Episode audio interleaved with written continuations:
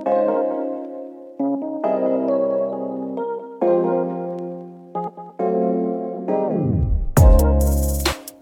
everyone, and welcome back to another episode of Let's Check In. I'm your host, Levine, and this podcast is all about mental health, psychology, life in general, and my journey to and through the clinical doctorate. Um, and so this week, we're actually going to be talking about the clinical doctorate. Um, I know application season is coming up. Um, there isn't actually a date for when it's actually opening so far. As far as I've seen on the clearinghouse, it just says September, but I thought what I'll do is I'll kind of do like a mini, okay, I say mini series, it's not really a mini series. Um, I'll just kind of do a uh, little um, two part two part episode series on um, kind of what to do before you even apply and, and kind of applications in general because I know a lot of people will be kind of thinking about applying this year, which is great, and I'm so happy every time I hear that. Um, but it can be a bit confusing and it can be a bit like nerve wracking to try and figure it all out. So this is going to be the first of two episodes that I'm going to be doing on the application process. And this one will mainly just be around what to do before you even think about applying. And the second one will be on the actual application itself. Um, so what I did was I asked um, on my Instagram, so little break here for a bit of a plug. You should follow me on Instagram. Um, it's at Let's Check In Pod. Um, and the reason why is because I do things like this. So, for example, for this episode, I did ask people um, to ask me some questions they had about the applications or about the whole process. And so I'm going to be answering some of those after um, I've given a bit of information. I did get more than I thought I would. Uh, so I will be splitting it uh, hopefully I answer everyone's question because I did not expect people to ask as many as they did. So I'm going to answer a few today and then I'm going to try and, and answer the rest in the next episode after. But hopefully your questions get answered. But if, if you do not hear an answer to your question at all, then please feel free to message me and I'll try and answer it that way. Um, but yeah, so that's why you should follow me on Instagram. So go ahead and check that out at Let's Check In Pod on Instagram. Also subscribe to wherever you're listening to this. it helps as well because uh, one thing I haven't told you what to do as well is leave a review if you like it, leave a review because what it means is that um, the more people that review the podcast, the more it can be exposed. So, like, there's some algorithm thing. I don't really know. But yeah, so leave a review if you can, um, just saying how you found it, or you could just like put the stars thingy. But yeah, that's really helpful as well. So, let's just go straight into it. Um, clearinghouse. So, the first thing you need to know is clearinghouse. So it's not like uh, clearing for UCAS. This is a dedicated website run by Leeds, the University of Leeds, um, but it is not affiliated with the University of Leeds. So again, another bit of a confusion thing. Um, clearinghouse is basically like the clinical psychology doctorate version of UCAS. So it's solely um, a portal used to apply for um, yeah the doctorate. And so what you need to do, the first first first thing you need to do is find yourself on that website because it has so much information and um, so much accurate information as well because sometimes you can get things off of um, other places and it's a bit outdated. But the leeds clearinghouse website is always updated with the newest information. So that's the number one thing you need to do before applying. Go on that website and look through it. And so the process of application is, is a quite a long one. Um, so the first thing you would do is is look at that um, website and it has like a section that says dates to remember. Um, so the applications aren't actually open yet. It says it's open in September, but there isn't really a day. But normally it's like mid to late September, and then um, normally the applications close early. Oh well, no, the applications close um, for early entry on the 30th or 31st of October, sometime around the end of October. And that's just if you want to save the £10 on the application fee. But the actual applications don't end until like late November. I would go on the website again, like I said, just check because every year the dates are going to be different. So just make sure you, you look on there. But normally you've got until the end of November to get your application in, the end of October if you want to save on the application fee. And so one thing I would say is check the dates um, to remember the date, the important dates, because you don't want to miss any of the deadlines because it is really important. There's not really like wiggle room, so if you miss it, you kind of do miss it. Go on um, the Leeds Clearinghouse, check out the dates to remember, and then also while you're there, do your research. So a lot of the things that a lot of the questions I'm going to get to them that people normally have asked me, not necessarily ones on the Instagram post, but just in general, is about like courses. And so, what do I need? Do I have enough experience? Do I have enough research? Um, do I need to publish something? And all of those things. And the best way to find out is through the Clearinghouse website because each university has their own little um, twists, I guess, on the application process. So, the, okay, so the strange thing is there is technically a trainee um, clinical psychologist job description, personal spec, right?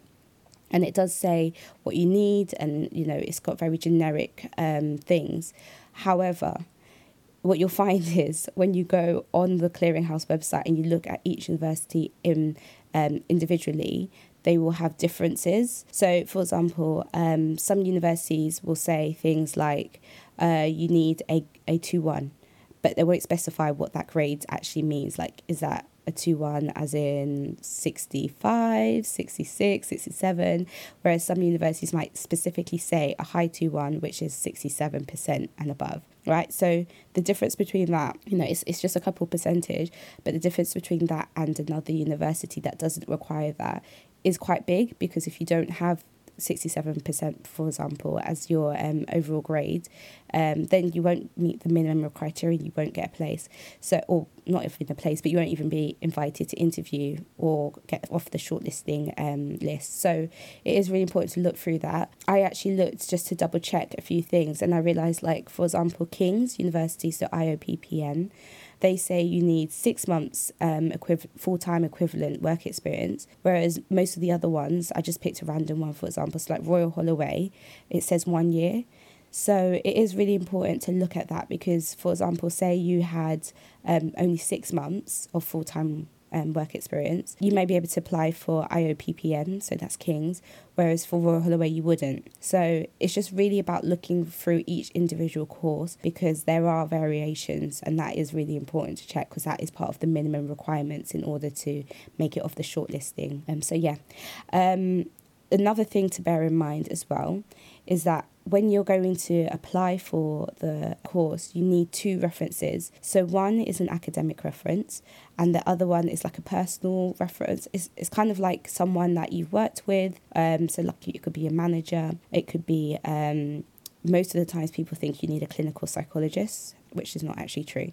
So I didn't actually have a clinical psychologist as my reference, but the academic one definitely needs to be someone that you've done either your undergrad um, with or your masters, if you've done masters or even a PhD. And that could, and I know some people are often worried about whether if um, an undergrad reference for the academic reference is good enough if they've left uni a long time ago. But it's still good. It's fine. It doesn't matter about how long ago you've left university. Obviously, if you've done something in between then, um, researchy based, then yeah, it's probably best to use them. But it is better to kind of use them than like the undergrad ones and none at all because you, it is necessary. You need an academic reference. With the personal reference, like I said, it doesn't have to be a clinical psychologist. I would really encourage you to use someone that knows you well.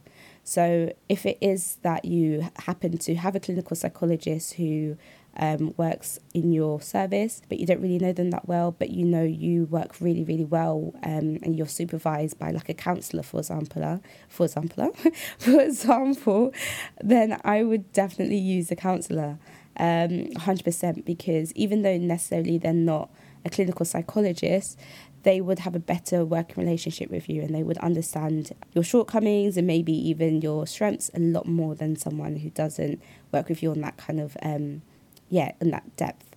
So yeah, that's another thing. Just bear in mind your references, and also with with references, it's best to probably contact them before you start applying, just to give them the heads up that you are doing this because especially like the academic ones sometimes they get really really busy i guess the the personal ones or like the um the ones that you kind of will get from your service if you're working in a service you can kind of chase them up when you see them at work. But with the academic ones, if you're not working closely with them, sometimes that can cause a bit of a delay. So I would really 100% recommend emailing them, you know, sending them a quick message just saying, hey, I'm thinking about applying for the doctorate this year. Would you be able to supply me with a reference? Because if they're not able to, and that holds up the that holds up the um, time, then it might mean that you were not able to apply this year. So that's that's just one thing to also um, bear in mind.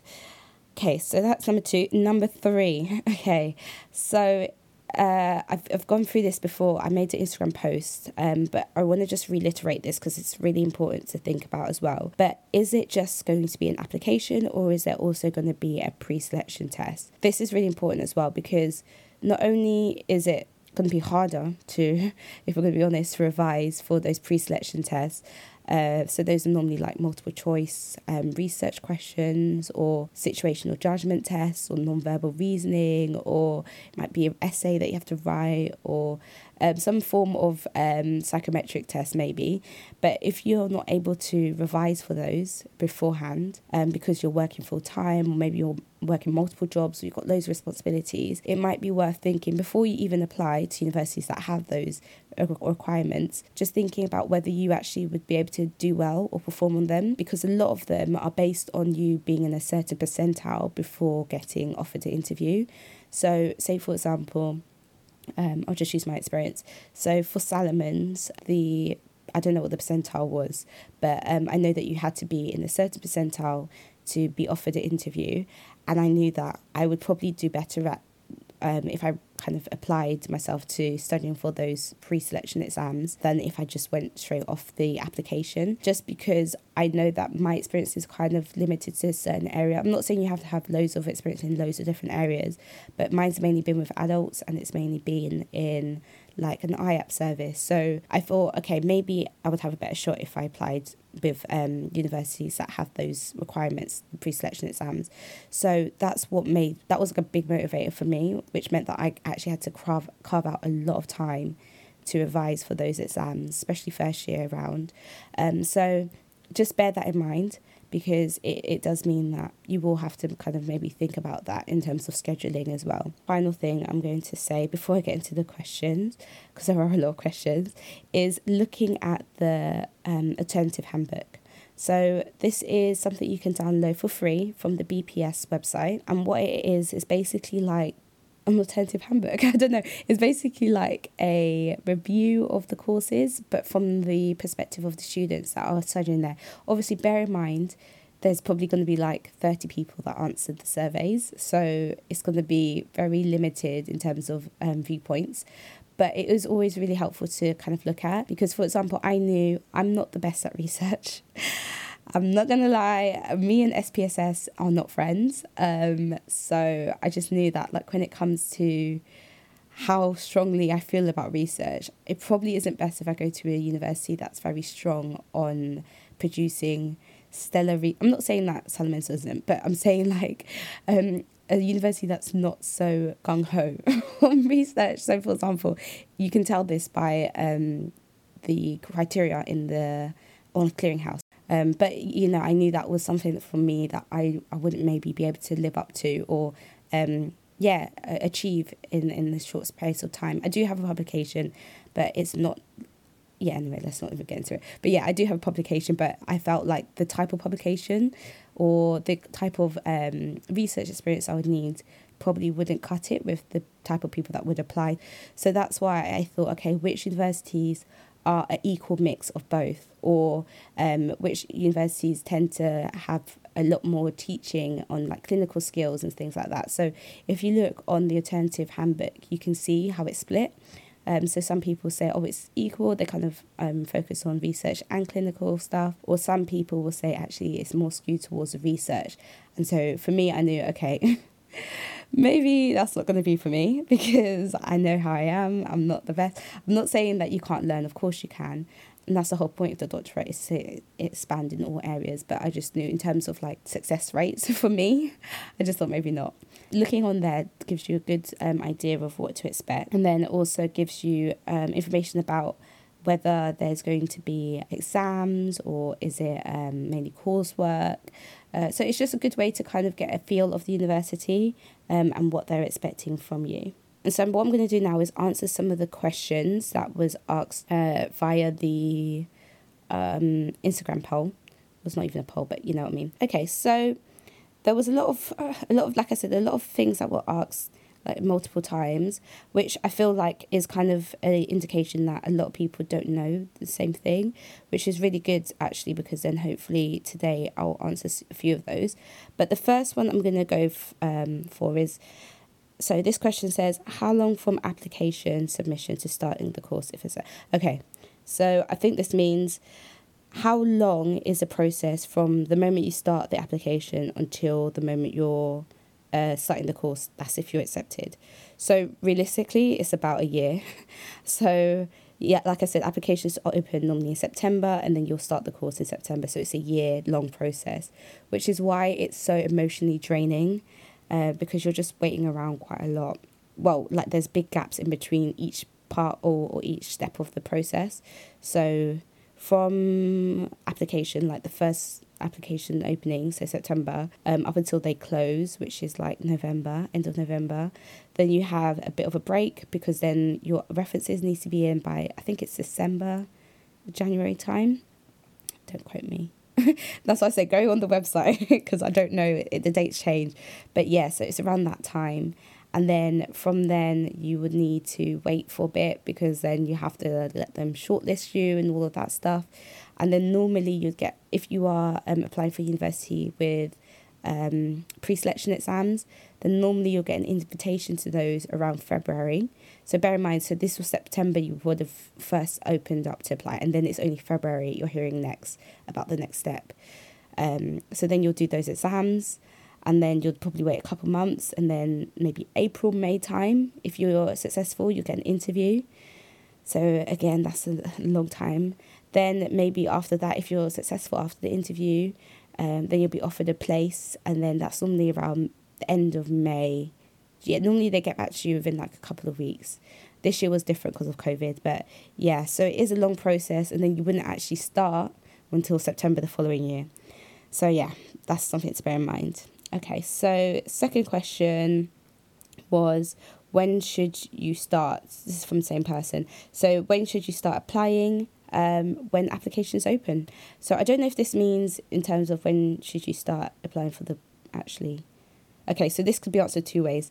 You can start applying in September when the course um, applications open, or if it means when should you start in terms of experience, then that would also depend on whether you meet the criteria based on each university's um, yes specifications, I guess. So if you go on Clearinghouse um, and look at the universities that you're interested in, then what you can see is whether you need like a 2 1, a high 2 1, whether you need a year of experience, and, and also check that it says um, whether it's paid as well or voluntary. That's another thing. And it normally, if they're saying like NHS experience or non NHS, so that's if you meet all those kind of um, criteria and you feel personally ready, then yeah, should start applying. Um, okay, another. Oh, this is a, okay. So one, what's one thing you wish you knew about applications that you didn't? Hmm, really good question. Um, one thing I wish I knew. I think the number one thing would probably be how time consuming it is. So it is a long process. So from the beginning of the application season to the end, I wish I knew how long it would be because I think I kind of underestimated that waiting period. It's a lot of well, for me, it was a lot of anxiety, thinking, oh my gosh, am I going to get a letter? Am I going to get an email? Like, when are they going to tell me the next step? Blah, blah, blah. So that's one more thing I wish I knew. Um, it says one, so I'm not, but I do have another one. I'll just give you another one for free. Um, so the second thing I think I wish I knew was about the personal statements. Uh, just a bit like if I had practiced them before. So I think I've said this before. I've applied twice. The second time I got on, the first time round, I had no framework to work from. Like I literally just took one of my applications that I used to apply for jobs, and then I tweaked it, and then I asked my um, mentor at the time to help me but I, I didn't know how to frame it or anything like that. Um, I just kind of gathered information online, but I really wish I had more information about actually how to structure it. Thank the Lord that I had my mentor because I really didn't know. So that's one thing I wish I knew about um, beforehand, but it worked out. So I guess that's actually fine. So, yep. Okay, another. Oh, I'm just trying to pick ones I think most people haven't already up? Let me just see. I'm just scrolling. Okay, this is a good one. How do I make myself stand out? Really good question. Um, so this is actually really important because I feel like a lot of people who apply for this doctorate probably have the same sort of path. Um, so, you know, did undergrad psychology, um, did a bit of work experience here and there, maybe an AP role, a healthcare assistant role, maybe even a research assistant post.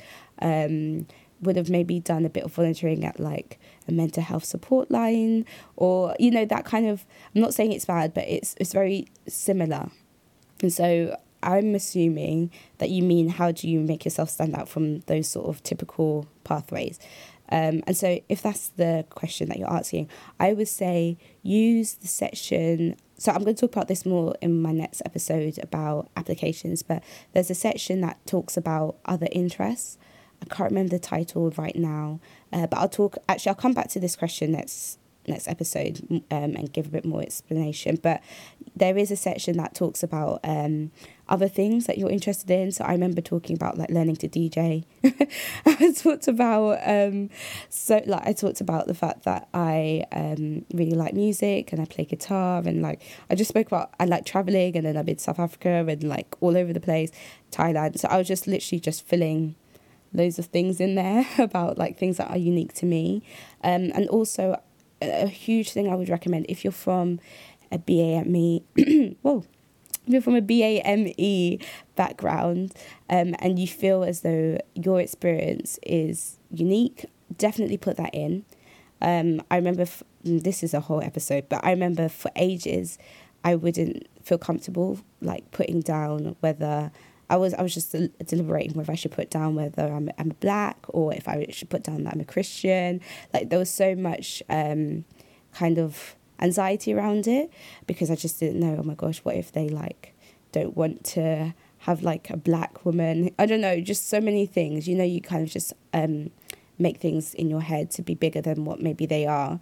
I'm not saying that there isn't discrimination, but um, within the process, as far as I'm aware, there isn't. Um, it's kind of like blind. So when they um, look for your applications, but yeah, in terms of standing out, if you are from a BAME um, background, also writing that.